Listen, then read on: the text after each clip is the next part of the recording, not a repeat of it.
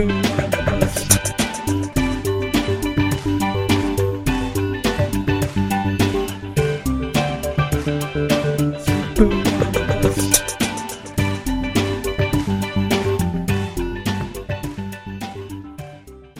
everybody, and welcome to The Sleeper and the Bust. This is episode number 140. I am your host, Nicholas Minnix, and joining me, as usual during the week, is Eno Sarris. Eno, how are you doing today? I believe uh, you said it right when you said you're the Brian Dozier of uh, this home run derby right here. Oh, thanks, thanks. Yeah, I was I was really hoping to skip that part, but now I guess and now I guess it's all part of the show. Uh, my self esteem is on the rise. Before we get into uh, so a number of other requested topics that we really wanted to cover for all our listeners, we're kind of excited to talk about a few of these guys. Uh, I have to mention, uh, Homer Bailey left his start for the Reds today with a knee injury. Specifically, it sounds to be something related to his patellar tendon.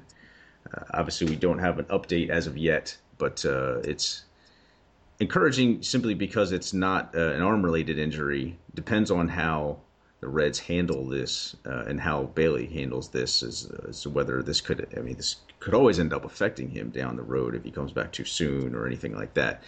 You know, any thoughts on uh, on your just the the initial breakdown of this? Well, from how it looked, it looked like it was kind of intense, and um, you know that he might miss some time. So uh, let's just hope that it's not anything crazy like uh, Derek Holland's thing, where he was out just as long as if it was an arm injury. So otherwise, um, I think probably uh, you know you're talking about like a four to six uh, week situation being the worst case scenario, um, and maybe a missed start or two uh, being the best case scenario. So uh, you know, you know, the thing about Homer Bailey that's just so frustrating this year is that you know, in terms of what his pitches are doing and in terms of what he's doing a, on a peripheral basis, uh, he's pretty much the same as he was last year. And um, and yet, you know, some bad BABIP um, and some bad homer luck have, have put him into um, you know an ERA and a WHIP I don't think he quite deserves. So he's in fact improved his swinging strike rate, which is kind of fun, but hmm. uh, not fun for his owners, I guess. I'm mostly happy that he's kept his 94 mile an hour velocity. Uh, that was a big that was a big part I think of his of his uh, step forward last year, and so um, you know if he came back out there and the knee was healthy, I'd still think he was a buy low. Yeah, I think that's a good point. Uh, what what interests me, I mean, uh, yeah, overall, I think I'd be concerned. I think because of this and Bailey keeping the velocity, I mean, he looks like if the numbers stay this bad, he could be really not a bad option to kind of uh, get at a value again next season, like kind of like he was last year. And um, that's perhaps possible even if he doesn't keep quite the same amount of velocity because of a number of factors. I was I was interested to ask you. I mean, you've worked a lot more with the injury data. Uh, typically, we say uh, past injury indicates uh, future likelihood of injury and things like that. Does it um, does it is it does it work this this is one thing i'm not really aware of does it work the same way when you're talking about like a non-arm related injury for a pitcher such as something like a knee where if he's completely rehabbed come back from it for instance like Wily Peralta i remember he tore his acl several years ago um, missed postseason for milwaukee et cetera et cetera and came back missed an entire season basically i think it was and um, since then i mean as far as health has been concerned he hasn't really had any problems but that's just a nice little incident, something for me easily to consider. Are we worried about Derek Holland down the road, assuming that he's completely recovered from his injury? Yeah, it is hard. It's also hard when you bring in the fact, like, uh, for example, Jed Lowrie seemed like he was super injury prone. Um, when I interviewed him, he was like, well, yeah, I got hit by a pitch, and then there was a big takeout slide, and, you know, I don't really think that those things have any, you know, anything to do with how how you know good I am at staying healthy. Right. And he had a point. Um, and you know, when you do numbers-based analysis, you have to let some of that stuff go in order to get a good sample. Mm-hmm. Uh, and um, you know, I would I would uh, take it with a grain of salt if it was a non-arm injury, a non you know sort of arm shoulder injury to a pitcher. Um, or if in the case of uh, a batter it was due to being hit by pitch, if as long if they aren't guys that get hit by pitches all the time. I mean, it's like yeah, Carlos Quentin. How do you separate out the hit by pitch injury from his own injury history? Because Carlos Quentin gets hit by pitches all the time. So you could say, well, a lot of that's from being hit by pitches. He's going to keep getting hit by pitches. So, um, and you can almost say the same about the legs for pitchers. It's like, okay, well, you know, maybe he fixed the leg and the leg is not as important, but you know, they use the leg every time they throw. right. Uh, so it's still a body part, and it's still a body part that's been injured and and and I think some of this comes from the fact that once an actual ligament or or or joint has been injured, it's it's weaker. Just that that is a sort of fact. I think is a fact of bodies. Yeah. Uh, so you know, no matter what you can say, I'm fully recovered. You look at Joey Votto. Um, he was hurt uh, a year ago, and then he said last year I feel I feel really great. He said the beginning of this year I feel really great. It's ready to go and you have to wonder how much of what he's going through is is due to that old injury. Um, right. Yeah, knee surgery. Yeah, a couple of years ago. Yeah.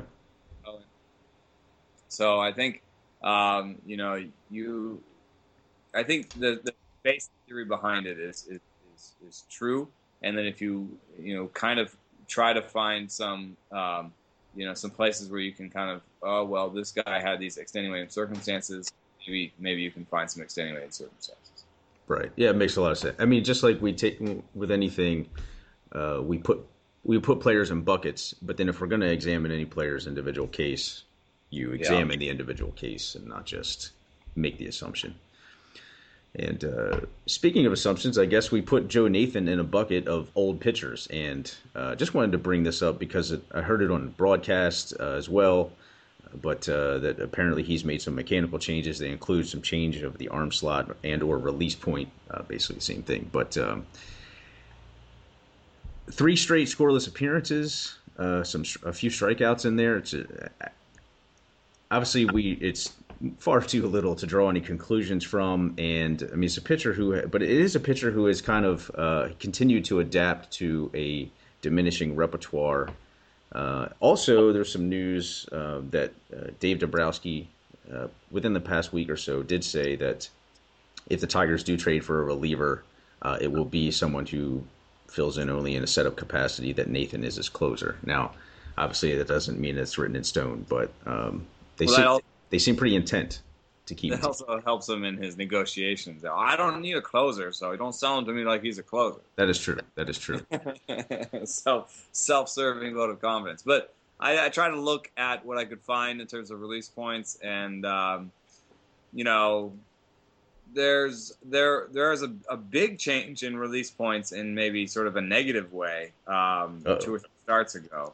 It just in terms of uh, it dropping um, and, and, and sort of uh, dropping uh, sort of sidearmish, um, and then he kind of brought that back up. So maybe uh, maybe he did uh, change, but it's a little bit more like back to earlier in the season. So I, I don't know what to do with that, um, other than to say that uh, his his release point, his vertical release point, in any case, ha- is uh, lower than last year um, by about a quarter inch uh, to a half inch. Um, and so, you know, that's something that people talk about uh, as a predictor for injury and stuff like that. And you, you, get more velocity also the more you're sort of over the top. So, um, I don't know that we were completely wrong. Uh, you know, adjustments adjustment could be a reason he stays in there, and and um, I do think that the that that uh, that team is the kind of team that was going to leave Joe Nathan in the role. Yeah, and I don't think. Well, I mean, this was not like a. I mean, this was not an intentional change that he made prior to the season. Apparently, you know, this is some work he's apparently done on the side. Hope it hope it means something. I guess if you're a Nathan owner, I mean, as one who was not want to draft Nathan myself, I mean, I continue to. I hope that he continues to suck, but. Um, I mean, I think it's I guess it's a little encouraging because the Tigers seem to be grasping at straws and reasons for wanting to leave him in the role. But yeah, I mean, I still think ultimately it may come down to the old person pitching disease kind of thing in a role in that kind of role. Yeah. Uh, there's been some talk, of, and we've received questions. We actually talked a bit about him on Tuesday. Uh, Jimmy Nelson, the Brewers have been talking about uh, uh, according to news reports, they've they've had some discussion about bringing him up. And Tom Haudricourt, a beat writer, uh, longtime beat writer uh, for the uh, uh, covers of Brewers, speculated that that could come as soon as Saturday. Uh, but that you know, regardless, that uh, I mean, sounds like he is a good possibility after the All Star break. Now, we talked about a couple of possibilities, but basically, obviously, that means that he displaces someone, and we talked about that being possibly Marco Estrada before. Does that still look like the guy? And if so, I mean, what you know we can um, let's also talk a little bit more about our uh, our belief about Nelson. I, I, personally think that the the control problem still long term concern me quite a bit, but the strikeouts are incredibly enticing, and and uh, strikeouts alone make me always kind of interested. Yeah, well, Marco Estrada. I was going to mention earlier that Homer Bailey has a 3.15 ERA over his last 30 days, so um, I think some of that regression was already happening, and, and a .52 Homer per nine. So it's actually kind of sad to see him go now because he was finally getting that positive regression. Uh, but then I, since I had the last 30 day split open, I just dropped Marco Estrada in there, and oh boy, uh, 6.62 ERA, 2.4 homers nine, and even the strikeout rate's down to 6.88. So, um, you know, I, I don't know, I don't know what to say. I mean, it's like. Um, I, I still think that he's. Uh, I'd bet on Estrada before I would bet on uh, Jimmy Nelson. Uh, but the team's doing well, and they need they need to do something, I guess. Um, and uh, maybe they can find uh, an injury. Um, you know, I, the newest thing we have from yesterday is, or from two days ago, is Ron Roenicke saying uh, we'll see about Estrada's spot in the rotation. So that's not good news. No, it's not. I, I, think. I mean, I think it's interesting that you say a bit. I think. I mean, I could put them on equal ground. I think. I mean, as much as I think that uh, Estrada is probably due some regression, some negative regression or positive regression to his mean. Um, I'm still like I, I think, and as much as I'm skeptical about Nelson, I mean Nelson has some goods that are helping him to succeed now, and I think that he could help. You know, that those might translate at least for uh, the rest of this season uh, and, and, allow him at least to pitch as well, for instance, as Estrada. Eh, eh, as or at least as well as Estrada could for the rest of the season. I mean, I think it's I think it's possible. I, I think it I think it's kind of an unclear thing. Uh, I would, I mean, I wouldn't hesitate, for instance, to make the switch from Nelson to Estrada if they if the Brewers do, at least in a in a in a mixed league, of course. But and in that only league, uh, I guess there's there's certainly incentive to keep Estrada around just in case. This was always the the the uh, the risk with Estrada was that you know the 88 mile an hour fastball um, was was gonna was gonna lead to something like this. Um, he's always had a lot of homers. Um, he, he has a decent uh, no, he's never had a decent ground ball rate, and he's always had a big homer rate. I mean, he's 1.5 homers per nine for his career over 500 innings pitched. So, I mean, this is that's what his Estrada is normally, uh, or what he's done the last couple seasons has been to walk in uh, an extreme low amount of hitters, um, around five percent for the last two years, and then uh, this year it's back up to league average, and that's just turned a lot of those homers um, into uh, multi-run homers. I mean, that's that's basically him in a nutshell. So you know, if he could get it down to even a homer and a half per inning, uh, which would be almost a, a, homer down from, from what he's been doing the last 30 days, uh, he could hold on to that spot. But, um, you know, maybe they. I bet you. You know what I bet? And this is something that I've been listening to. Um, uh, pitchers talk to me about over the last year. I bet they find a phantom DH thing, uh, a DL thing for him. They find a phantom injury. They say, "Oh, wow! It turns out actually that his elbow has been barking." Mm-hmm. And uh, he takes 15 days off, and that allows them to check out Jimmy Nelson without giving um, Estrada's spot to Nelson. Um, and uh, allows him to sort of evaluate this, situation a little bit longer. Allows Estrada to clear his head and go to a bullpen session and say, okay, what I really want to do is, you know, he throws, he's been throwing his curveball a little bit less this year. Maybe he's like, what I really want to do is uh, get this curveball to where I can throw it some more. And uh, either harden it up or soften it up or something. And, and, it has been harder in the past, so maybe he needs to find that sort of harder curveball uh, to separate it from his change change up speed, and uh, that then either he comes back or he comes back into a bullpen role, or one of their other guys gets hurt. I mean, that's pitching, so I, I think that's what would happen.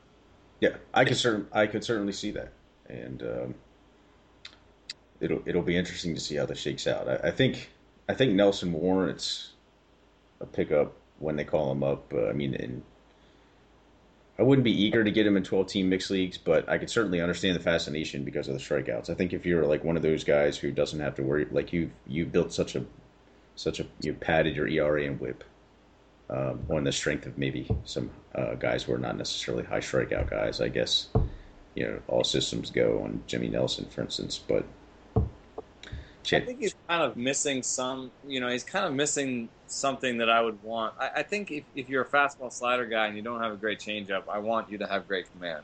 Right.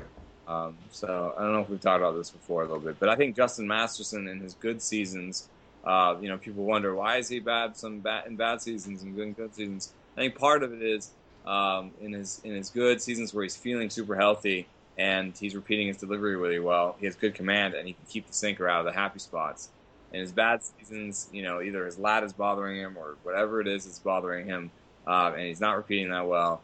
Uh, the sinker, you know, and the slider drop into into spots, happy zones for for lefties in particular. So, um, you know, I think a guy like Pineda, one of the reasons he was making it work before was uh, he had a nice home park that helped him suppress some of those homers. Uh, that's also a thing that Masterson has, and uh, and he also had control, good command he was in Seattle. Um, so you know, Nelson doesn't have that, and he also doesn't have that park. Out, so. Yes, that is definitely true. And uh, what the Cubs do have is they've made a lineup change. This is a very temporary thing. Darwin Barney is to the paternity list. That is going to devastate fantasy owners for a few days. But in the meantime, Aris- I like to say fantasy owner. Sorry, that is going to devastate his fantasy owner. It's going to devastate his mom. Uh, but in the meantime, Arismendy Alcantara has been called up, and uh, this is another player fantasy owners been asking about. Hey, when am I going to see him? Is he worth a pickup, etc. I mean, Alcantara is worth a pickup when he's up. This is not necessarily the time, uh, but I mean, he is a middle infielder with some uh, counting stat upside. That's always that should always interest fantasy owners. Obviously, the the Cubs don't mind getting a, a look at him here, and uh, he's an intriguing player. I mean, I think that, uh, for instance, I think we could compare him to, say, uh, a Rougned Odor and Tommy La Stella, a couple of low end second basemen we talked about here on here in the past. Uh, a little more Odor maybe than La Stella because um, I think he has something in common with Odor where they might be kind of 260, 320, uh, 400 plus guys where um, they have a little bit too much whiff in their game to have a great batting average. They don't really walk a lot, uh, so will be people that won't be that great. But they do have some pop and, and some wheels. So La Stella is more of a Matt Carpenter type, maybe. So. Oh yeah, yeah. I, I and I don't mean to say that uh, one is like the other in a sense, but just uh, you know, if young second baseman. Yeah. Well, no, in the sense like uh, if um, Alcantara's up for good uh, you drop a you drop a La Stella for an Alcantara. Do you drop an Odor for an Alcantara? I actually think. I mean, I think I would take Alcantara over Odor. I kind of like. Uh, yeah. Some of what I've seen from him a little more. Yeah, well, Odor. Let me see. Odor, I think, had a, a slightly better contact rates. Yes, that that is probably true. Yeah, he did. He did, and I like I like that a little bit. Um, you know, if you get if you have 22% strikeout rate in the minor leagues, like Alcantara's had the, uh, the last year, year and a half, um, you know that could that could stay at 22. Uh, it's not likely to improve, and uh, it could also go up to like 25%. When there, you have a real risk for a 230, 240, 250 batting average. So um, the nice thing with Odor is, you know, he's putting the ball in play right now. 15% uh, strikeout rate eight percent swinging strike rate, 290 BABIP. All that adds up to about a 260 average, and you know he has upside beyond that because he's shown better power than he's ever than he's showing right now in the past.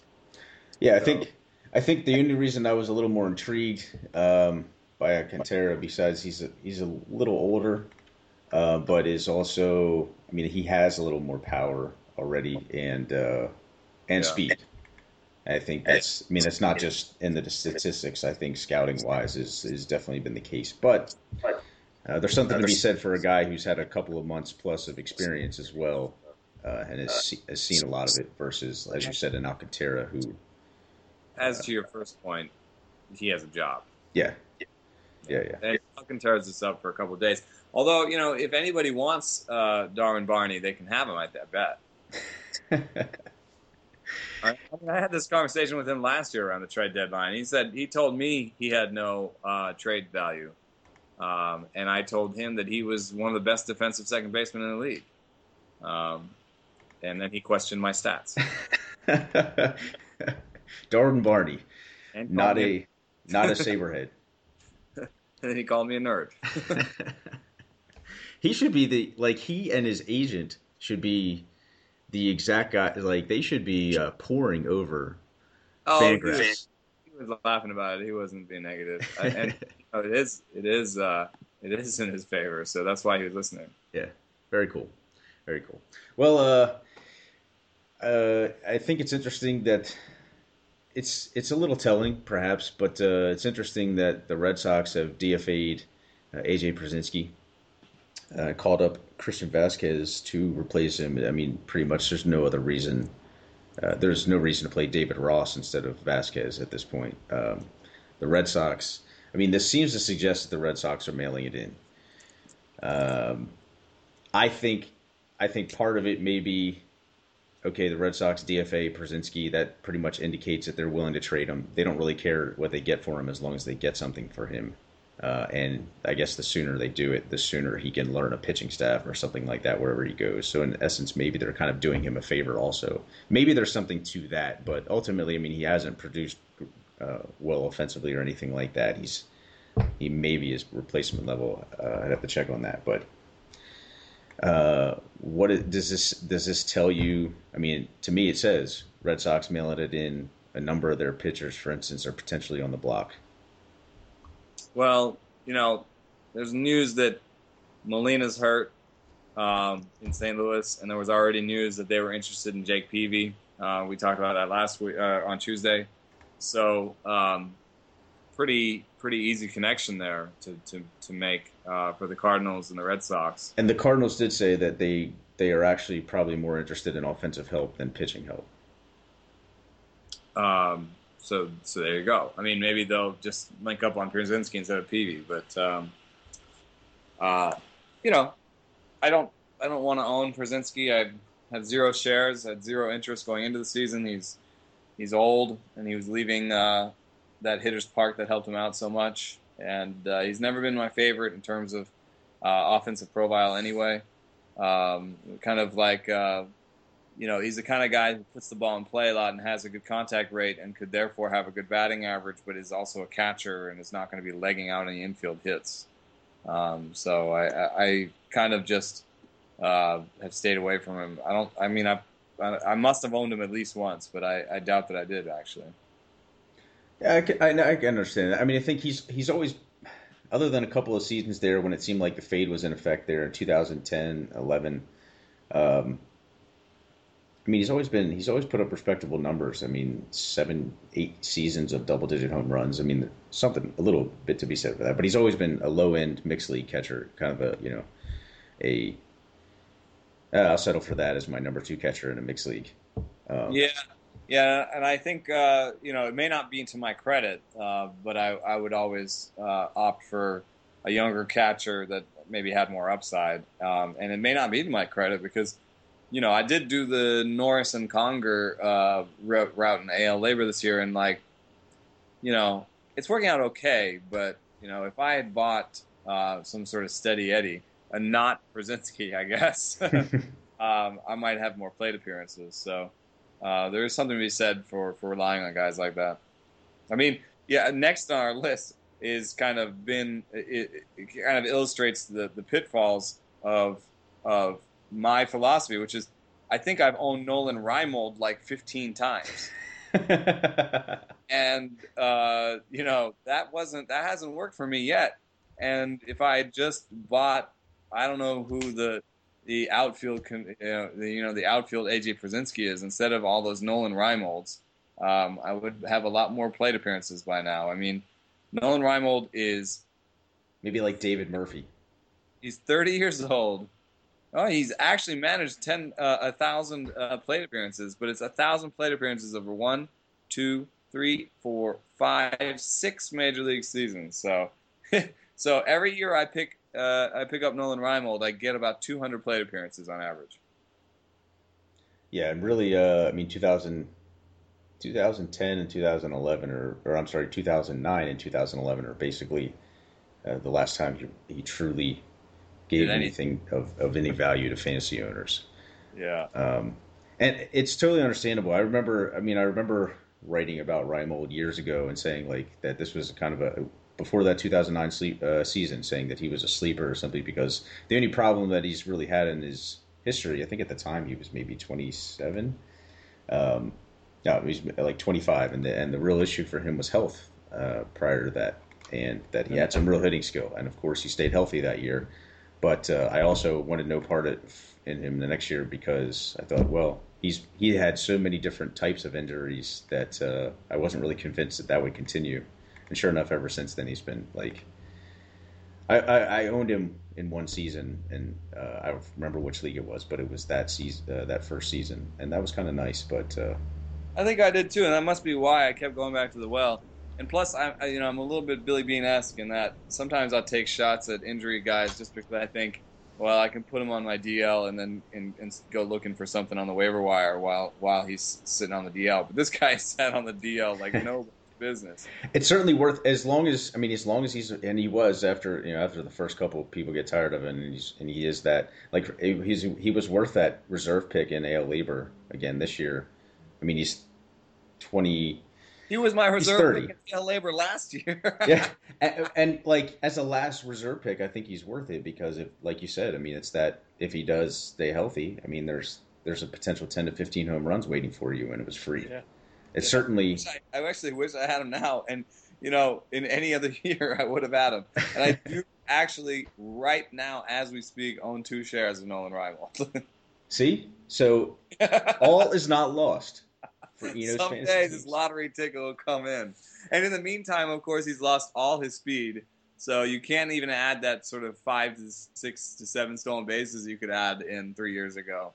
Um, so now you're just talking about please hit over 250 and uh, have an ISO over 200, please. Yes, but that's certainly possible. And because Edwin Encarnacion is out for an indeterminate length, but quite likely, uh, I mean, it's going to be at least you know three to four, four to six weeks, somewhere in there.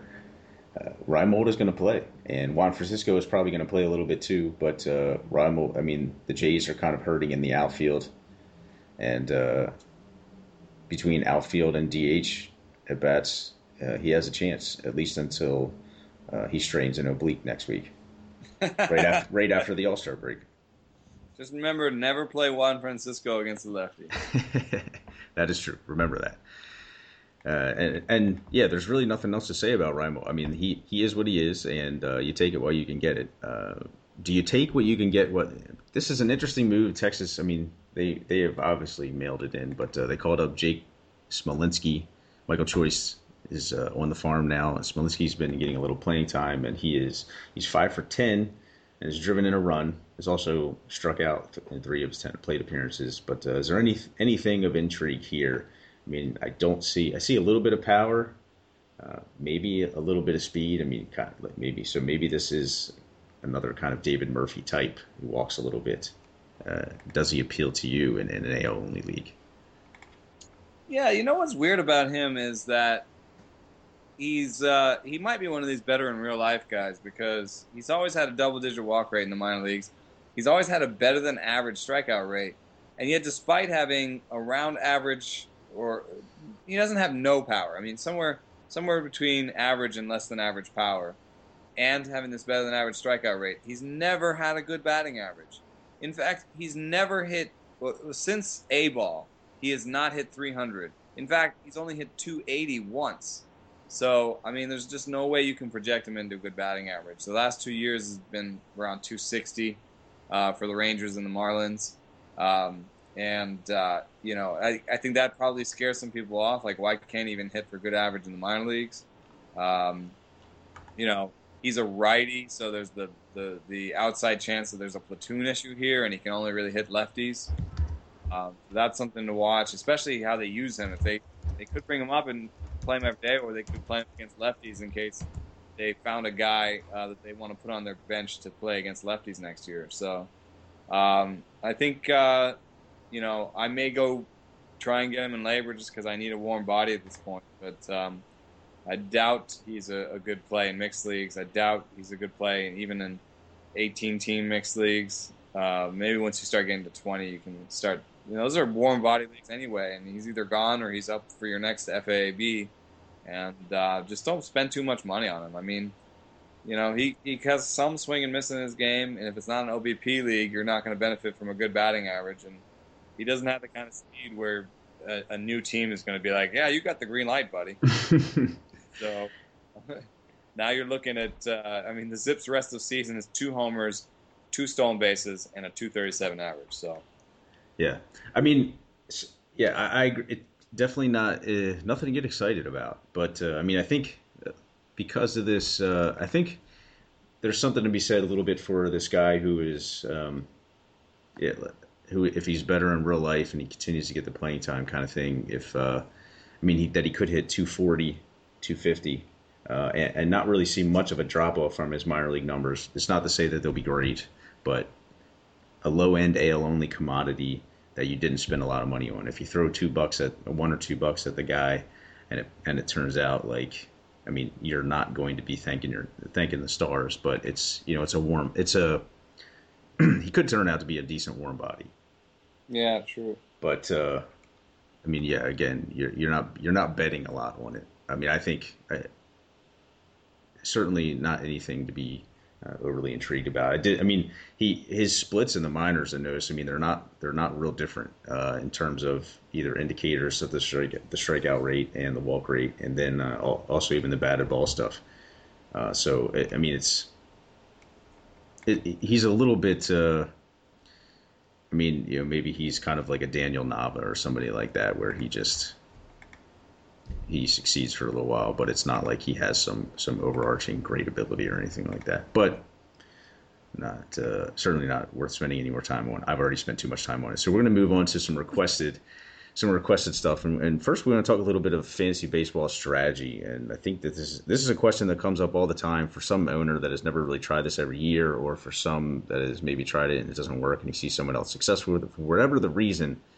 Uh, and this is not something I've done uh, typically uh, until it's been in the middle of a season and I've been forced to to see what I can uh, scrap from the season. But uh, basically, one reader, listener, follower wants to know: Is throwing a category, or most of us refer to as punting a category, is that worth it? Uh, can that get you a, a fantasy championship? You know, have you ever done this yourself? No, no. Oh, maybe on a very limited basis uh, in head-to-head leagues. I have done some. Uh, I've done some work with uh, starting pitchers and relieving pitchers where maybe um, I will uh, stream starters if my if my relief core um, ended up being strong, um, and uh, and I think just in general it's a lot more doable in um, in uh, head-to-head leagues where you know just the math of it works out better. If you've got, you know, 11 categories, 10 categories, um, or five, if you got five pitching categories and you stream and you go for uh, wins and strikeouts, um, while uh, thinking that your ERA and WHIP will be bolstered by um, you'll, that you'll be able to win ERA or WHIP based on your relief core. Uh, that's an interesting uh, strategy. I think it works a little bit better um, if you focus on getting relievers in starting spots um, and then you try to win saves, ERA, and WHIP, and you let uh, Ks and wins go.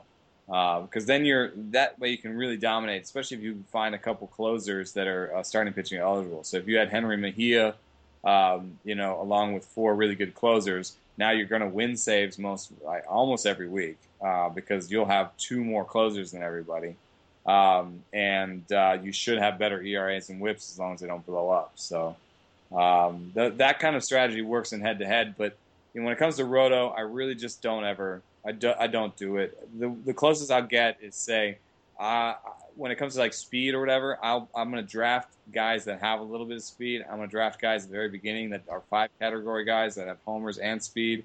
And I, I very rarely draft guys that are speed only.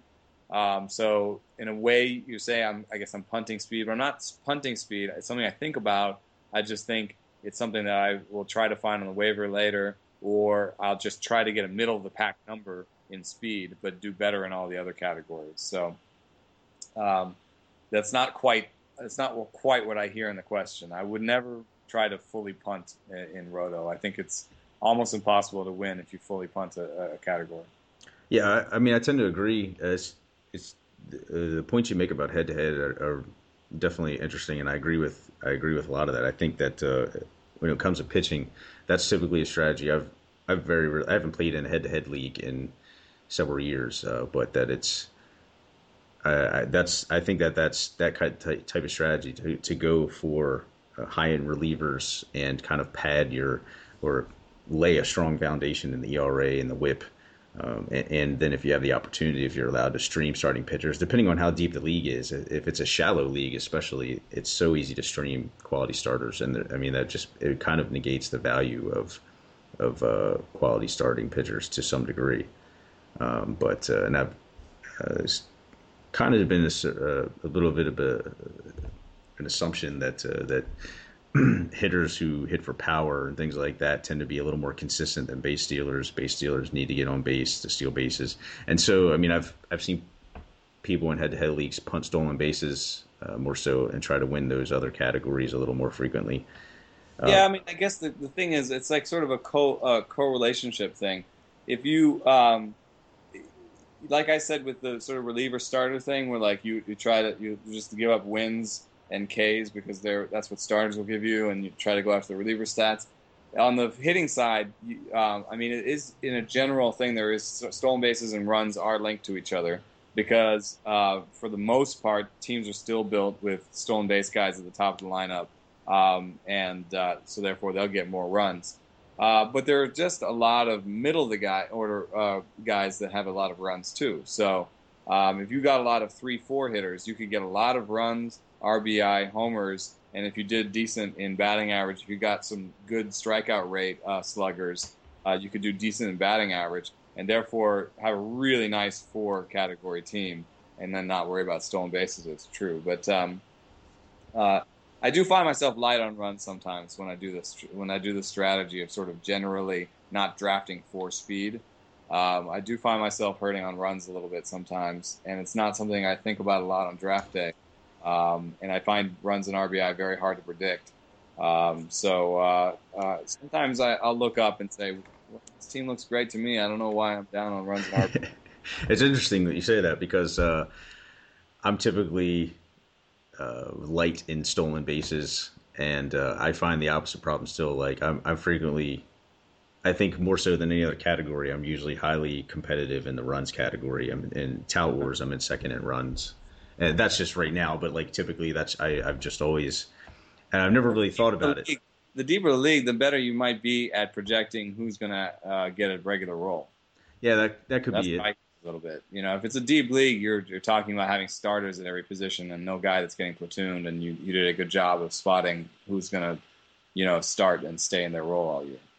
That could that could be it. I, be, I mean, I've never looked at it or thought about it. So, but uh, I know that runs is a category I've frequently done well in. Like even in my 12 team mixed leagues, uh, a lot of them I did for work in previous roles and stuff like that. Like I just, uh, at least that's that's my impression. But I know that that was always a category that I, that I seemed to do well in. Um, but stolen bases I did occasionally do well in, so it's not like I completely punted that or anything. I, I, typically take the same approach you do in a sense like I spread it out because well there are just there are so many things like for instance we talked about how accurate projections can be and things like that, but if you punt, I mean you don't allow yourself to take advantage of the unknowns as well.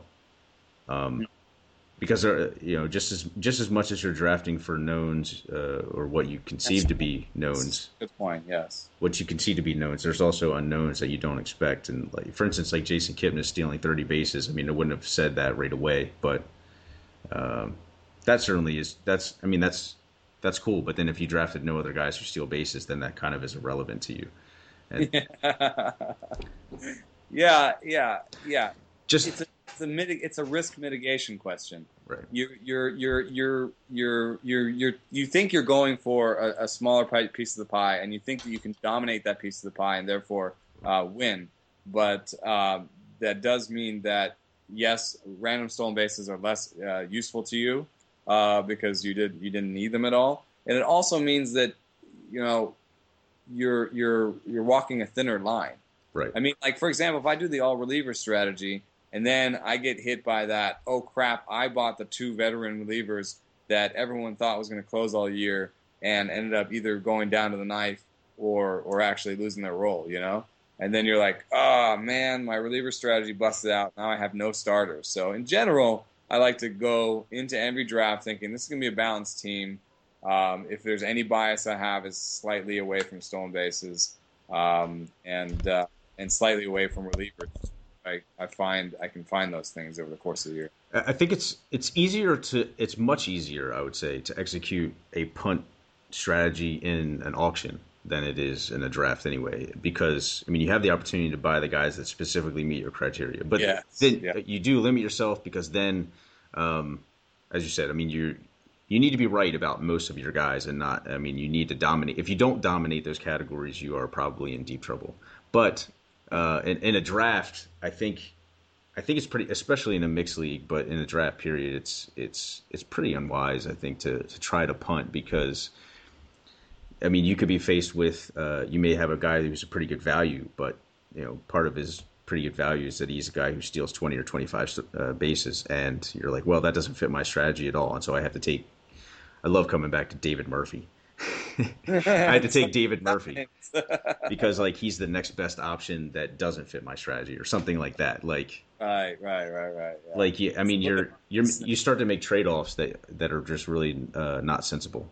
yeah, yeah, makes sense. So uh, there are a number of ways to look at it. Obviously, there's it's, you're you're just you're trying to uh, you, like like you know said you're walking a thinner line and in a, in a something that's some of it is art uh, more so than it is science or and that it's I mean it's uh, if if you knew all these guys were going to be awesome then uh, it would also take some of the fun out of it. and uh, want to talk a little bit. We have a couple of Orioles here on the, the ledger, and we'll begin with Chris Davis, who seems to show seems to have been showing signs that he's kind of coming out of his offensive funk uh, with a very low batting average this year. But uh, one listener wanted to know: is this you know is this the kind of regression we could expect? Is this still kind of carryover from the oblique injury? Uh, does he just stink now? What is it? What is the problem with Chris Davis? I mean, I I don't I don't really see a problem with with Davis myself. Um, I mean, a lot of things, and I think I've answered a question like this before. For I don't know, remember if it was in a chat or what, but that to me, I don't I don't really see a problem. Um, other other than the 205 batting average. I mean, but like, I mean, it could just as easily see, uh, you know, a, a second half where he hits uh, 280 to 300 and the average ends up at around 250 or 260 is is entirely possible, and I would say even likely to me. Um, Huh. Well, to me, I, I think uh, I, I never saw him as a 286 hitter as he was last year. yeah, And I and I believe in the sort of 266, 270 numbers he had the two years before. Same I mean, he, he strikes out 30% of the time. It's it's uh, not rocket science. And so, um, you know, I guess I would say his low batting average on balls in play right now and his low power numbers are both linked. There probably is some part of that that's injury, but he's about to get uh, at least some time off during the All Star break. Um, he's putting more time between him and his injury, and even in this half season, he's managed 14 homers. So I think uh, at the very least, you give him another 15 to 16 homers in the second half, and uh, and then you have to assume that there's upside beyond that because he's going to be healthier, he's going to play more, um, and uh, he's going to put more time between. Yeah, like I said, put more time between him and his injury. So Uh, I think you know. I think your baseline for the rest of the season is um, a 250 average with, with 16, 15, 16 homers. You know, maybe he ends up at 230 for the season. If he gets a little hot, does that 280 thing he did last year, um, and, and, gets you closer to 250 for the season. Um, either way, I don't think he's going to hit much more than 35 homers for the season. Uh, there's still a lot of homers left in his bat for the rest of the season, and if if you if you and I what I said about punting is like if your batting average is bad now, it's not going to get that much better over the rest of the season. So if that's what you mean by punting, then yes, I do believe in sort of marshaling resources towards the categories that you can make you can make differences in. Uh, that's a little bit different, I think, than punting. So, yeah. uh, you know, if we're talking season and your batting average is 10th uh, out of 12 and there's like 20 points between you and the next guy down and there's 20 and there's 50 points between you and you know and three points above you or something you know like anyway if there's big gaps around you uh, you have a lot of room to play with then then you just know you get more points in homers than you can lose in batting average that's what you got to look at um, and in that case uh, chris davis would be a perfect buy low for you yeah and i think your point uh, or the way you summed it up probably captures it a lot better. What I was trying to say in the sense that like I. I I think that uh, I mean you'll continue to see you. I mean you should see some correction, some improved performance, and I think 280 to 300 is possible in the second half. But like when you when you talk about uh, positive regression, for instance, like I mean it's just basically that means the guy is just he's a good bet to to do what he typically does for the rest of the season and not so much like to make up for it so that he ends up where he typically does for the rest of the season. And so yeah maybe he he hits 250 and like you said 15 home runs. And that's 15 you know maybe 15 16 could end up 20 that kind of but like it'll, it'll those are still pretty good numbers. Uh, it's just, I mean, if you drafted him in the first round, like I, I, like I saw quite a bit, or maybe he slipped to the second round in some leagues. Uh, but if if you ended up with him there, I mean, it was just too risky for me. I have no shares. Uh, never even came close to having any, and it was for these types of reasons. The injury obviously plays a little bit of a factor here, but strikeout rate. Right. Yeah. This the strikeout rate was just much too. I mean, I, I understand. I can appreciate the power is quote unquote for real. But um, the the power can only take you so far when you strike out that often. Yeah. Uh, and, and, it's a quick uh, kind of going along with uh, the punting thing. Uh, I mean, it's we've seen fantasy owners. Larry Schechter was kind of a proponent. He did it. You know, he was a guest on the show several weeks ago, and he played the kind of uh, punt batting average play. Um, in a sense, in essence, he he kind of did that, but it wasn't like he purely punted it, but he went after just guys who tend to strike out a lot and hit a lot of home runs and uh, and stolen base, you know, things like that. Like that was he focused strictly on the counting stuff for for hitting got for the hitting categories and said let the batting average gods slot me where I may fall. And he kind of blew everyone away in the in those categories because he bought uh, bought all pretty pretty decent secure playing time at those spots. And and some of that is luck because well you of to view it as luck. I mean, he, I think he, I think Chris Davis is the one he bought. Uh, I'm not, if I'm not, no, no, no. Actually, that was Colton and the Wolfman. I'm not mistake. But he bought players who ended up having better years than expected a little bit in batting average. I mean, he he made some of the right buys too, and and, and a lot of that goes into it. I mean, if you make some good buys, any cat, you know, if if you buy guys coming off the right type of season. Um, any strategy is going to look and work a little better. yeah, right. Um, but um, there, there's certainly a number of ways you can play it. I don't advise, uh, you know, punting ERA. Not a good strategy.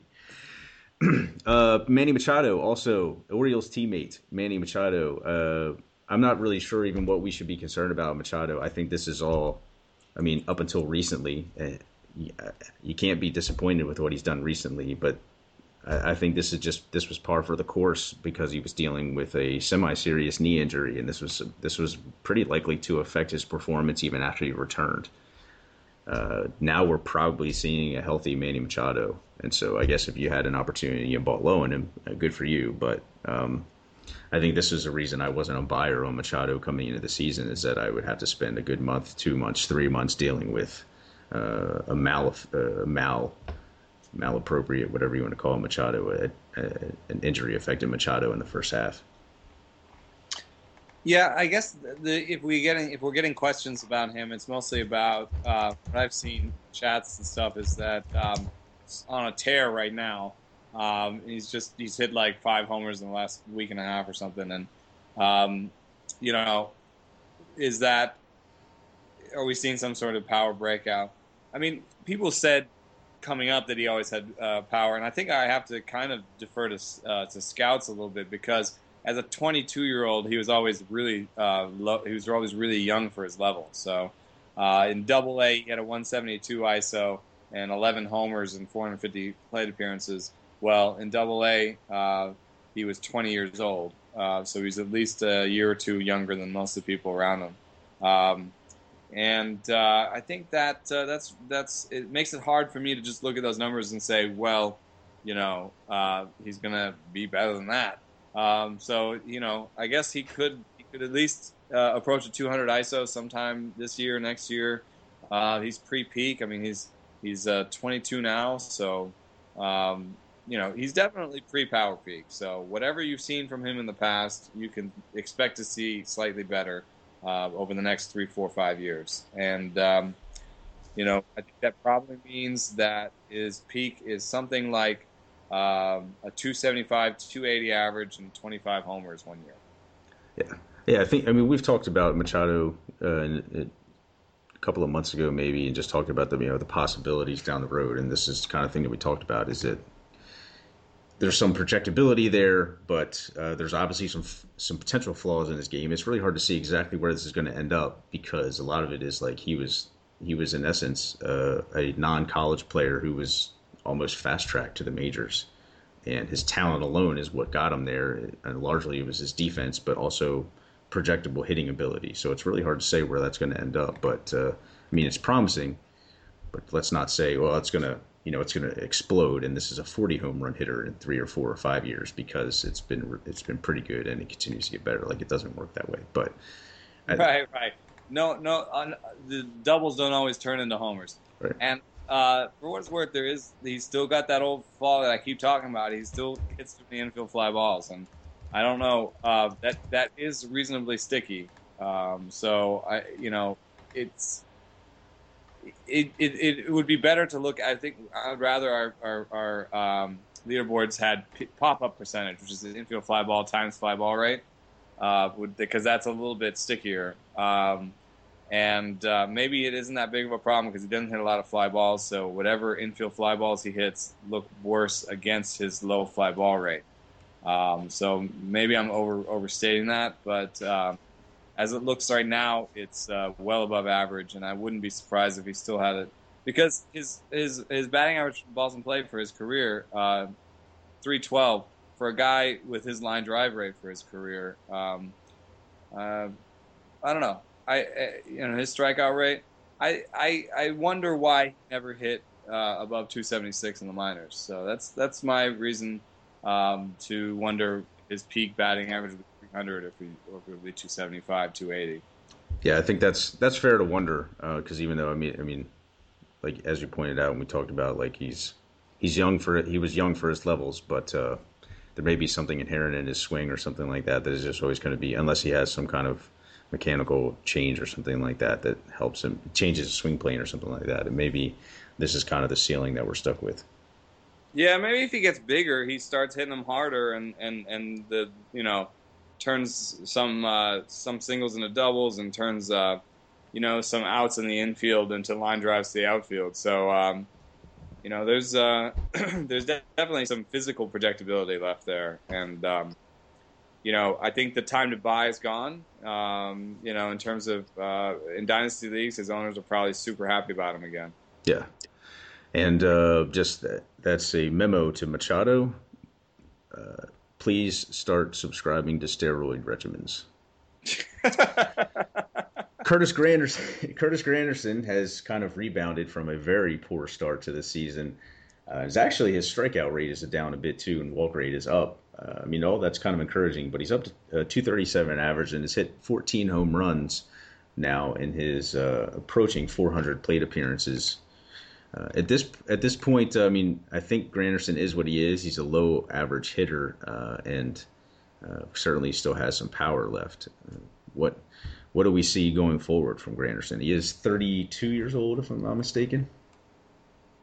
Yeah, I mean it's nice to see it's nice to see him uh, improve that strikeout rate because you know between um, the injury and the bad year in 2012 in terms of strikeout rate, it was hard to know if his true talent strikeout rate this year was going to be 28 percent or closer to his 23 percent career. It's nice to see him get back to the 23 percent. That means that even with uh, some decline in his bat speed and some age-related decline over the next couple of years we should probably project him from between 23 to 26 percent strikeout rates uh, going forward, and that means he can uh, at least keep the average around 230, 240 instead of um, you know getting some real uh, Adam Dunn type seasons. Although he's he's kind of he's kind of Adam Dunn esque anyway. Um, you know, it's not not in terms of sort of athleticism. He's a, you know obviously a better defender, uh, and uh, and runs better and so on, but. Um, he's definitely a big, uh, big walk, big strikeout guy. Um, and um, you know, for what it's worth, uh, he's he's uh, he's definitely uh, his batting average on balls in play has had some some poor seasons in the last uh, three out of the last four out of the last five seasons has been below 300. Um, so uh, I think he's I, I don't think that he's ever going to hit much better than 240. I wouldn't predict him for much better than 240 going forward this season. So he's just really hard for me to own in, in any league that I'm not uh, punting batting average. Yeah, I totally understand that. I mean, I think ZiPS rest of the season is pretty pretty well on point with the the 237 and nine home runs. Um, I mean, it sounds like it's you know ends up a good uh, about what I would think you could expect. To, maybe a few more, maybe a couple more home runs, but uh, I mean, it seems to be he's about on point, um, and is not not especially dazzling anymore now that he's not cranking out thirty some, forty some uh, in Yankee Stadium. David Peralta has picked up some playing time with the Diamondbacks, just like Inciarte has. I hope I said that guy's name right, but uh, David Peralta is a lot easier to say. I don't think. I'm not going to try. uh, and I don't think I don't I don't know that Peralta is necessarily as exciting, um, but uh, has been pretty steady for the D-backs. And uh, part of the issue here is going to be that the playing time is going to go away fairly soon. I mean, Mark Trumbo could be back as soon as I think this Saturday, or I'm sorry, this Friday. Um, don't know that the the D-backs need to rush him back uh, or want to, but uh, they've talked. Wow, about- there's got to be some backstory here. I wonder what David Peralta's backstory is. Uh, he's 26 years old. Yeah. And there's a six-year gap between Cardinals rookie ball and high A for the Diamondbacks. Uh, there's car wash or grocery store in there somewhere, certainly. Really? Uh, I'm, I'm just speculating. Has to be. I mean, I figured maybe he went to Japan or something, but that would seem to be awfully young to go to Japan and give up yeah, major league dreams so early flame out a little bit before you do that. Yeah. And he never he never got a plate appearance with Cardinals in rookie ball. Maybe that's um, maybe that's like a leaderboard or, or some sort of mistake. Um, I, am not gonna, I'm not going to say anything here because I don't want to say anything stupid. I, I will say that uh, his minor league stats are all pumped up by the fact that he was 26. Right. Um, and so he's like a very low ceiling guy in terms of uh, you know age, prospect pedigree, that sort of deal. Um, not a lot of not a lot of power. Big inflated BABIP right now. Um, I don't know. It doesn't doesn't uh, doesn't scream uh, need to go get him. Um, and you know, between him and in, in the other guy, uh, or something. Ender, I like Ender. Um, yeah. yeah. I guess it'll come down to uh, who's the better defender, maybe who might stick around to be a part-time defender uh, when everyone's healthy. Um, and for my guess, it's uh, Ender Inciarte because Inciarte was up first. Yeah. Um, and was playing defense in, in, center field before the other guy. Yeah, and and I mean Peralta just he has the look of when everyone's healthy. He has the look of when everyone's healthy. He's a fourth or fifth outfielder type based on the limited production we can see from him. So I mean, this is, I mean, it's an NL only. Use him while you, warm body, why you can get him above average warm body, perhaps. I would say though, you know, it does look like uh, David Peralta has a little bit more offensive upside um, than Inciarte. So uh, if they go into sort of rebuild mode, um, maybe they uh, find a way to play Peralta and Inciarte uh, in center or something. Um, and uh, you know, let's see, uh, Peralta's a lefty. You know, they're both lefties, but you know they could find some sort of way to rotate them both in to see what they've got for next year. It certainly um, isn't. It certainly isn't likely that Cody Ross is going to start taking the playing time from them. Right. and, and uh, if that is what happens, the torpedoes both of their fantasy values. So, you know. I mean, it's well. I mean, I, I guess it kind of looks like it, it. Kind of, I think it goes with uh, what you view as offensive upside. I mean, Ender, uh, Inciarte, I think probably has.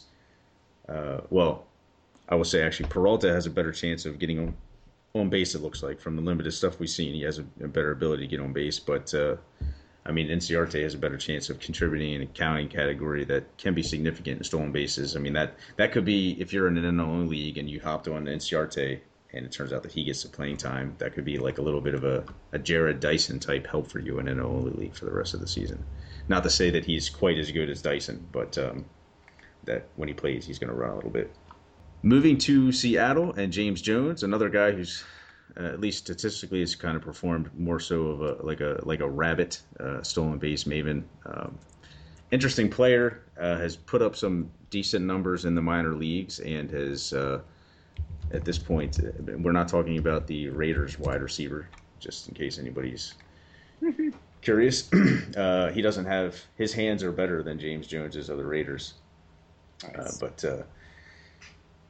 he's in general hit for a decent batting average. Has has taken some walks. I mean, he is. I think he's a legitimate stolen base contributor in the sense that he is going to get on base and give you those opportunities and not probably hurt you. Where the batting average is going to sit uh, regularly, I'm not quite sure. But I mean, it's a player I would like. Uh, I mean, I'd be kind of happy to own for the rest of the season. I'm also disappointed. I put in on a, a couple of occasions in Tout Mix League, uh, put in some bids for him uh, one or two weeks in a row, and they were really kind of uh, backup bids. And I wish I had gone after him harder after looking more into him once I did. So, so yeah, I, you know, in my defense, I guess I was worried that the strikeout rate would be pretty high. Um, and uh, he never he didn't really have much prospect pedigree, and I and I had some love for Abraham Almonte, so I was worried that Almonte might come back and take his job. Um, so you know, that's at least my excuse. Um, they look flimsy in retrospect, and I think at this point, I'm actually uh, a little bit more uh, bullish on him than the um, rest of season projections, just because uh, you know ZiPS has him striking out 26% of the time. I think their ZiPS is reaching too far back in his minor league history. Um, if you look at 2013 and 2014, James Jones has struck out less than 18% of the time. That lines up with what he's doing right now. His swinging strike rate lines up with what he's doing right now. So, um, you know, you, you, can look at that 340 BABIP and say it's inflated, but um, uh, you know, he has a 22% line drive rate. He hits the ball on the ground, and he's super speedy. I mean, his 17 stolen bases, one caught stealing. That's really nice. I mean, that's that's uh, that's uh, that's really nice. So, you know, it's not you know Billy Hamilton's 60, 70 stolen bases, but the, the the success rate is really nice. So um, I think he'll continue to steal. I think he'll continue to hold on to that job. I think he'll continue to hit above 270 uh, myself. Mm-hmm. Um, a little bit of a guesswork here, but you know there's some power upside left in him, and I much prefer Steamer's rest of season strikeout rate, which is 19 and a half. And in fact, I think he can do better than that. So I'll give him about a 260, 270 average at worst going forward myself. Uh, another 15 to 20 stolen bases. Um, that'll give him a season of over 275 batting average, over 30 stolen bases, almost 40. Um, and it won't matter uh, that he only hit his homer or two. Yeah. Uh, and I think that is, uh, I think that's mixed league worthy. I've actually got him on my bench in some mixed leagues, and I'm plugging and playing him, not playing against lefties, and uh, and playing him wherever I can steal a stolen base or two. Yeah, I I like the player now. Um, this this uh, I I kind of when I look at him when I first saw him like I saw him hit in spring training. I've seen several Mariners games. Watch him. He kind of looks like to me. I mean, he's way bigger, uh, but is like a really big version. He looks to me like when he hits, like he's a really big version of Juan Pierre. um, and he also takes walks, uh, or at least he did in the minor leagues, and he hasn't done that yet in the majors. So I think that that's you know it's still possible that that's part of his game that kind of works in there. But I, and you know he had minor league, he had some power in the minor league. So yeah. You know, eh, eh, you know, even though the, the slapping on the ball thing is definitely PRS, and the no homers right now is PRS, mean, he had 14 homers in, in, in high A. Uh, he never had an ISO below 138. So um, I think there might be a little more on the way. At least a couple yeah. more doubles and triples. And yeah, and I, I don't mean to say like I think he's going to end up like Juan Pierre. I mean, I think like it's like he could offer, and maybe not quite the same kind of stolen base totals that Pierre did in uh, his peak seasons, but in the sense like he's, it's like he's a big version of a Pierre that can do a little more. Like he's not just going to end up being this one trick pony that is kind of uh, just hangs. Uh, he he is he's an intriguing player with a little bit of uh, a little bit of well-rounded game, in addition to the fact that he can run. Uh, he is he's an intriguing player. It's maybe like uh, I mean Dexter Fowler is kind of a similar uh, build, and I think maybe that kind of thing without the injury problems eventually. Yeah. but maybe more steals yeah, more steals and maybe a little less power, but just uh, he's he's an intriguing player. Before we think, before we head out, I want to talk about a couple of other uh, players. Uh, Robert Refsnyder is one of them. Um, just because the Yankees, I mean, it's kind of, I guess it's going to be kind of interesting to see what they decide about their rest of season uh, abilities here as far as their playoff chances and things like that. But he's uh, Refsnyder's been mentioned as a possibility of being called up sometime, uh, at least after the break and uh, he's he's an interesting player as far as his minor league numbers go. I don't think there's any question about that. Um, obviously, the Yankees need to do something at second base. Although I think that they've also said something to the effect of they, um, and they don't view him as a solution. I guess he's played some outfield maybe, and they don't view him as a solution out there. Um, but uh, he, he's interesting, at least in the sense that uh, he certainly has demonstrated the ability to get on base uh, as a 23 year old who, I mean, maybe offers a tiny bit of power, tiny bit of speed. Uh, is this a guy that uh, I mean? Seems unlikely that he's mixed league worthy, but maybe he's you know, maybe he's kind of Tommy La Stella ish. But uh, anything uh, speculative wise as far as when you think he might come up, when he and uh, how how interested you are in him. Well, I think so much of this has to do with his with the team, uh, with the Yankees, and what they think of their chances this year. And it's just really hard to know. You know, I I personally don't think the Yankees have a great shot at the playoffs. Yeah, I don't either. and you know, if you look at um, let's see our, our cool standings projected, uh, our playoff odds, uh, the Yankees, they do have uh, let's see a 25% playoff odds uh, right now that's decent, but um, you know, I think that the Blue Jays and Orioles will go out and improve their teams a little bit more than uh, McCarthy. The Yankees just lost Tanaka. That has to that has to factor in in a way that probably hasn't factored into these numbers just yet. Um, and uh, when you look at the wild card race, you've got the Angels and Mariners and Royals all ahead of the Yankees. Um, um, you know, and then the loser of the Orioles Blue Jays battle. So uh, it's possible they're fifth in line for a wild uh, for the wild card spot right now, um, and they just lost. They might lose their best pitcher for the rest of the season. So uh, I think they're probably just treading water. If, if Tanaka is out uh, for long term, um, I think that they won't uh, necessarily buy a lot of pieces. Um, and then uh, sometime uh, when their playoff odds drop below five or ten percent, then you'll see them DFA Roberts uh, pick up Refsnyder, that sort of deal. So I think they're just going to move slowly, try to find out what they really are right now without spending too much. Um, you know, and and, uh, and uh, so I think that uh, the the breathing hot and heavy after Refsnyder right now ignores the fact that there's not really a place for him unless they DFA Roberts. So yeah. I think also like how how much just kind of a side question. How much do you think? I mean, I think it factors in at least for them a little bit. This is Derek Jeter's last season. How much do they hold on to the playoff oppor- uh, opportunity mm. just because of that? Well, I, I just think it's uh, it's expected of them to to hold on to that, and I think yeah. it's expected of them to compete. So they will continue to act as if they're going to compete until it's until it's pretty much mathematically impossible.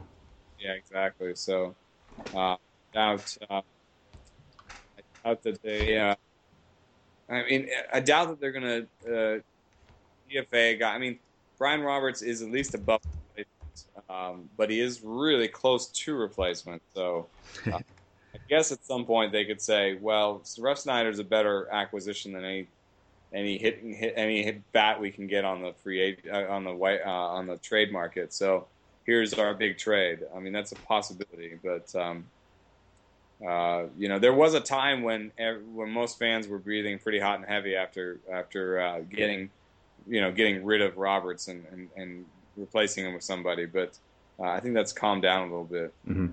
They would necessarily cow to that sort of pressure, but you know, I think that it probably somewhat belies what they're thinking as well. Is what's our biggest need right now? They're probably thinking starting pitching, mm-hmm.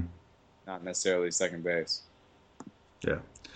And it's terrible time. I mean, it's terrible timing for the fact they they make the McCarthy trade and then Tanaka goes down. That's kind of not really how they planned things to go sadly. Um, Matt- I think what was the what was the rotation? It was Tanaka, Kuroda, uh, Pineda, Nuno, uh, and Phelps. Nuno, no, but before before uh, all the injuries. Oh, uh, um, and CC. CC, uh, and the guy before Nuno. Uh, uh, Nova. Nova, and it's like they all they all went down, so it's kind of been tough on them. Yeah, there's at this at this moment, uh, the only member of the opening day rotation in the Yankees rotation right now is is an underperform well, a declining in age uh, influenced Hiroki Kuroda. Mm-hmm. That does not smell like a very good chance to make the playoffs either. Yeah, that's what I'm saying. It doesn't really look like a playoff team to me. Yeah. Uh, well, Matt Kemp. Matt Kemp has certainly um, given his fantasy owners hope after a really rough point in the season, a really rough start to the season that resulted in a lot of downtime, uh, some time riding a pine. Um, I, am sure fantasy owners may be, may be wondering which of these is the real Matt Kemp, uh, but uh, uh maybe or maybe why he's not running. Uh, what do you see for Kemp? I think going forward, and uh, maybe in future seasons as well. I guess I'm a little bit more. Um, it's hard not. It's really hard not to uh, ignore, not to see the more more recent positive results and and uh, remember that he has power and speed. But um, I mean, I still see a lot of the flaws there. I mean, he's a he's a pretty bad defender even in the corner outfield. Uh, he's been caught almost as many times as he's stolen this year. He's still got bad strikeout rate, and he's still, you know, not average or just below average in terms of walk rate. So, in terms of real life play, he's not that good. Uh, and in fact, this season he's been below replacement. And I, I, think that's something that you know, even if you disagree with certain parts of the WAR framework and you know, you know, you don't love defensive numbers and stuff like that. I think you can watch Matt Kemp play, and I think you can say, this is a guy who has a lot of tools. This is a guy who could also hurt me as often as he could help me on the field. And um, I think that most teams will see that. That's why no team is necessarily lining up to, to uh, trade for him. Um, and uh, the only way they're going to get rid of them is if they uh, rid of him is if they, you know, swallow a ton of money. Uh, then he's going to a second division uh, team somewhere, um, and uh, so that'll reduce his sort of runs and, and RBI type upside.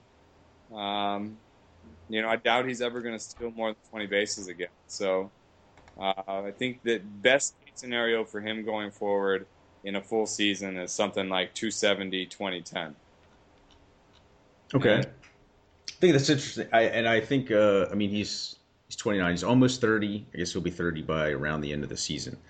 Um, what's interesting to me, uh, just kind of in present tense, is that uh, he's got some really weird splits, and I don't know if that's a career wise thing. I have to look at that, but like he's 290 something, uh, 350 something, close to 500 against right handed pitchers. And uh, I think he's always kind of hit right handed pitchers well, if I'm not mistaken, but he's really performed well, uh, poorly against left handed pitchers this season. And um, obviously, the heating up. I mean, I think I, I I, I think that a lot of this is health related in the sense that the shoulder injury from two years ago. Now that we've seen some return, a little bit of return of the power. I mean, I think this is like I, I don't know what the peak. I still don't. I still don't have a lot of confidence in saying what the peak power is going to be at, in this version of, of Kemp.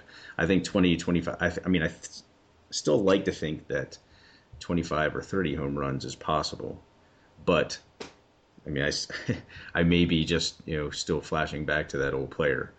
Um, but the stolen bases to me, especially because I think the, the severe ankle injury that he suffered at the end of last season was really bad time. I'm actually surprised that he has five stolen bases, but he's been caught four times. I think it's primarily because maybe the Dodgers just don't entirely want to give him the stop sign. Like he really probably shouldn't be running very often at all anymore, at least right now because he's probably still feeling some effects from this ankle injury that uh, was projected to take maybe a year plus to heal completely. And um, I think going forward, because he's hitting the wrong side of 30 and the speed is going to go, that he's not. Yeah, I, I think 10 stolen bases might be kind of his peak. And he may surprise yeah. you one year and, and, steal 15, but like the other years are going to look like five or something like that. Uh, yeah, maybe Matt Kemp can hit, you know, maybe he can hit 25, maybe even hit 30 if he's fully healthy some year and some team gives him a chance. But right now, I'm not saying I'd project it, but I think it's possible. I, I, like in any particular, uh, it, it's really hard to say going forward because we, I mean, part of it is like we just don't know what a healthy Matt Kemp is going is going to look like in this stage of his career. Yeah, I think, uh, and, and uh, the ankle. I mean, that can certainly affect you know your legs and and he's not really a hitter. I don't think that has ever used his legs quite a bit in his stance, but uh, I think he's probably going to have to start doing that in order to get more from his ability. Um, but he's just, I mean, he's a strange player. I think overall, if you own him in a, in a dynasty or keeper league type thing, and you've been waiting, you know, you're saying, uh, finally, I'm getting something for this. Like, I mean, just don't don't expect it to be awesome now that he's getting closer to full health and has been doing something for you, I guess, at the same time. Like we, we definitely have to temper expectations. This is not the this is probably not the Matt Kemp of old anymore. Yeah, I, I have him in a 12 team. I'm happy to have him right now just because um, he's a center fielder, and I have, I use center fielders in that one in that in a 12 team dynasty. But I almost wish I had uh, sold low on him um, because I bet you I, I was getting better offers back then. I, I could have got Sal Perez for him at some point and um, you know, I got Derek Norris in there, but I kind of wish right now that I had Sal Perez a little bit. Uh, and that is understandable. I don't have a lot of love for Sal Perez or anything. Yeah. Well, uh, before we do go, uh, I say this: we wanted to wrap up the hitters. I wanted to talk about one pitcher, uh, and that is Jacob Degrom. Uh, no, you know, I believe you wrote on him uh, had, discussed him recently with some folks uh, on Twitter, and um, obviously put in a great performance the other night. Eleven strikeouts, uh, and what is it like seven innings or something like that against the Braves, um, and just has been. I mean, he's kind of been a little hit or miss, but 338 ERA, generally flash some strikeout ability. Control is a bit of a problem, but uh, some really some some really intriguing stuff about him, and thought, you might be able to offer also something about maybe some pitch type peripherals or anything else. What do you what is it that you like about him?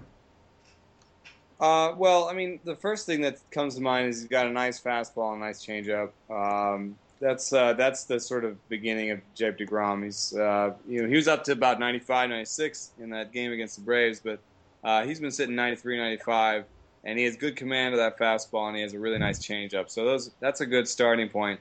The problem has been that his slider hasn't been any good, and his curve hasn't been any good. And you know, I don't want to get too in love with uh, just some numbers from one game, especially against the Braves. The Braves uh, uh, swing and miss a lot. that's I was trying to come up with a funny way of saying it, but oh, I'm uh, sorry. no, no, it's uh, they do a lot, and uh, you know, uh, you just can't. Um, you can't uh, just assume that uh, he made a breakthrough in that game. But the nice thing is he uh, got whiffs on about half the curveballs he threw, um, and um, so uh, that's the first time I've seen him get a lot of whiffs from one of his breakers. And it makes me think, well, maybe he should uh, turf the slider and, and, and concentrate on that curveball. Um, and uh, curveball change fastball, that works for a lot of people. That gives me a lot of hope for him. Um, and, uh, and and I know his matchups coming up. We, we there's a piece uh, by Scott Spratt today on Rotographs about the matchups coming up. So at the very least, he's a pickup for the matchups he's got coming up. He may be a sell high uh, once those matchups finish, but between now and then, we also gain more knowledge about uh, how good his curve and slider are. And you know, if by the end of that stretch, uh, the curve of the slider look like an above average pitch, um, I'm buying. I'm buying now. Uh, I'm buying in mixed leagues. I like them a lot. I, I just like starting with fastball change and uh, seeing if they can find a breaker that works. It reminds me a lot of the sort of Cole Hamels approach. Yeah, yeah, I agree, and I like, I like that set of pitches as well. And it, I mean, we can think of, or we we know that there are a number of cases where the guys have been kind of maybe a bit of an identity crisis as far as their breaking balls are concerned, and he does throw the slider more than the curveball. But maybe there's, he, maybe he's finding the reason to make the switch, and um, that's like you said, it's one start, but it's really encouraging. And I think, I, I mean, I agree. I, I, like the stuff. I watched him just, I've, I've watched him only a little, um, and I saw the high, I saw the highlights of that Braves game. But I mean, uh, just in general, he is a, he's a really intriguing pitcher, and I'm, I mean, I'm jealous of those who own him in a couple of leagues I'm in. Uh, simply, simply for the short-term possibilities, and like you said, I mean, there's, I mean, he's he might be one of those pitchers. He was not real high on prospect list per se, but uh, could be one of these kind of like dynasty league guys where you keep them all and stuff, and he ends up being this like one dollar guy that turns out to be pretty good for you if this is the kind of evolution uh, that takes place with him. I think. Yeah. Very intriguing guy. Very intriguing. Well, I want to thank everybody for joining us for the Sleeper and the Bust again. Um, you know, as a pleasure as always uh, to hear a lot of your wonderful insight and discuss uh, the bantery type things with you. Banter. it's been it's been a, a pretty fun show. Uh, we've been think we've been slowly improving at this, and uh, again, we always welcome feedback and anything of that nature. Uh, we hope we've continued to cut out some of the mechanical issues and things like that. Uh, but uh, this has been episode number 140 of the Sleeper Bust, Sleeper and the Bust, and uh, we look forward to speaking with you again next week.